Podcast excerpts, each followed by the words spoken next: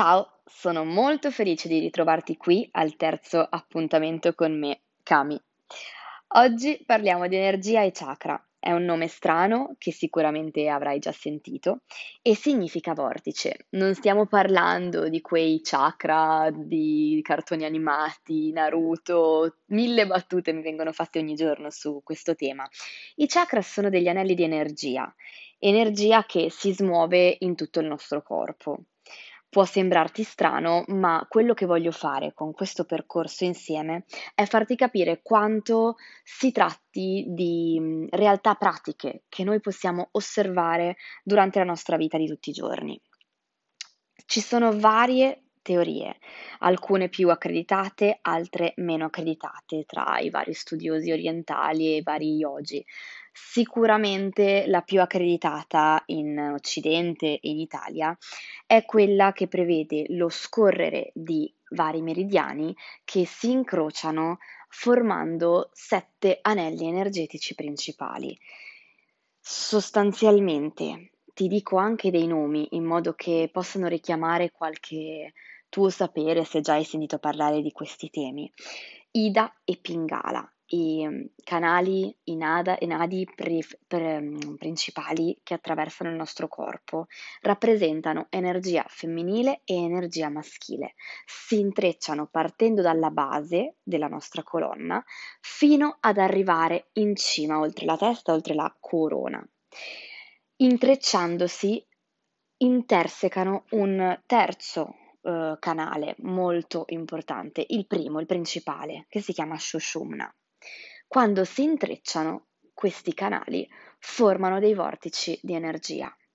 Questi vortici, questi, eh, queste antenne, se così vogliamo chiamarle, canalizzano l'energia all'interno del nostro corpo.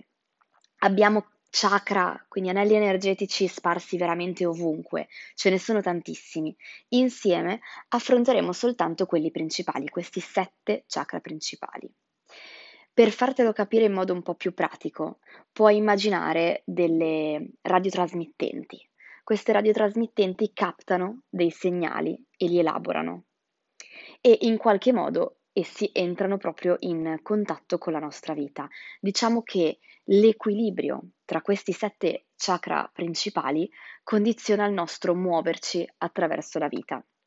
Si sviluppano durante la nostra crescita, da quando nasciamo fino bene o male in teoria all'adolescenza c'è un vero e proprio sviluppo. Per alcune persone i superiori non si sviluppano mai, ma questo lo vedremo insieme nei prossimi appuntamenti. Per altre persone, appunto, lo sviluppo è un po' più rapido, ma dipende chiaramente dall'evoluzione dell'individuo. Molte delle qualità di questi chakra sono date anche da memorie cellulari che mh, mhmm, è molto interessante studiare se sei legato alla scienza, perché al giorno d'oggi, che poi è quello a cui sono appassionata io, ci sono tantissimi studi scientifici che rapportano i saperi millenari dei rishi, dei saggi indiani, a quella che è la nostra conoscenza occidentale scientifica e c'è congruenza con ogni singola cosa. Ma ora entriamo un po' più nel profondo, parliamo di questi sette chakra principali, questi anelli energetici.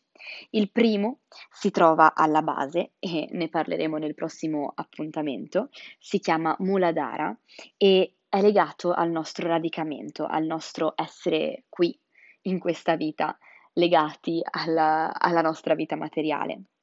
Il secondo si chiama Svadhisthana ed è legato al, alle nostre emozioni, al nostro piacere, al piacere che ci lega a questa vita. Il terzo, invece, si chiama Manipura ed è legato alla nostra definizione, alla nostra autodefinizione, al nostro essere persone decise nella vita, al nostro diritto di prendere decisioni. Il quarto chakra è legato all'amore, alle relazioni che abbiamo con le persone, oltre che con noi stessi. Il quinto è legato alla nostra comunicazione con gli altri, ma anche con noi stessi, alla verità che ci raccontiamo ogni giorno.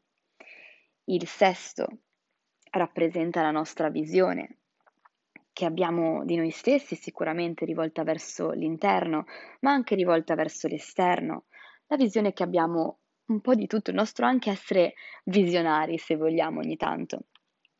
Il settimo è legato alla nostra comprensione, al pensiero, ma anche alla spiritualità, alle nostre connessioni con quello che c'è oltre. Tutto questo, detto in pochi minuti, in realtà racchiude un mondo al suo interno. Tutti questi chakra, in ogni fase della vita, possono essere in equilibrio oppure, come il più delle volte accade, in disequilibrio e a quel punto possono essere in eccesso, possono essere in difetto. Ma che cosa significa? Noi stiamo cercando di rendere molto pratico qualcosa che non è affatto pratico. Bene, per dirla in modo molto semplice, possiamo vedere nelle caratteristiche che abbiamo anche su noi stessi, in un'analisi su noi stessi, quanto alcune energie che attraversano il nostro corpo, condizionate dal nostro stile di vita, dal, dal, nutrimento, non inteso solo e unicamente come il nutrimento degli alimenti che ingeriamo, ma di, del sapere, delle nozioni, delle esperienze di cui ci nutriamo, ci possono, eh, possono condizionare i nostri atteggiamenti. E diventano poi abitudini, quindi è sicuramente andando ad essere più consapevoli di queste dinamiche che possiamo iniziare a lavorarci su.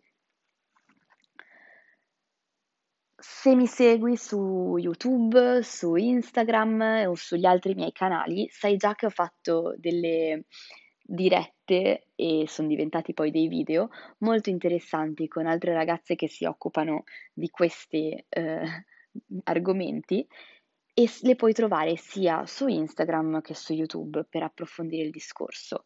Attraverso lo yoga, che poi è quello che effettivamente faccio io, si può veramente lavorare su questi punti, sia da un punto di vista pratico, con le, le classi, le lezioni, le pratiche che si vanno a svolgere, sia da un punto di vista proprio meditativo, quindi andando a, a lavorare su questi centri energetici che appunto ci condizionano.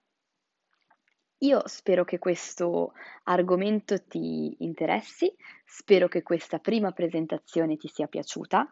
Nel prossimo podcast inizieremo a parlare del primo chakra e da lì anche a meditarci su, siccome via podcast possiamo solo meditarci su.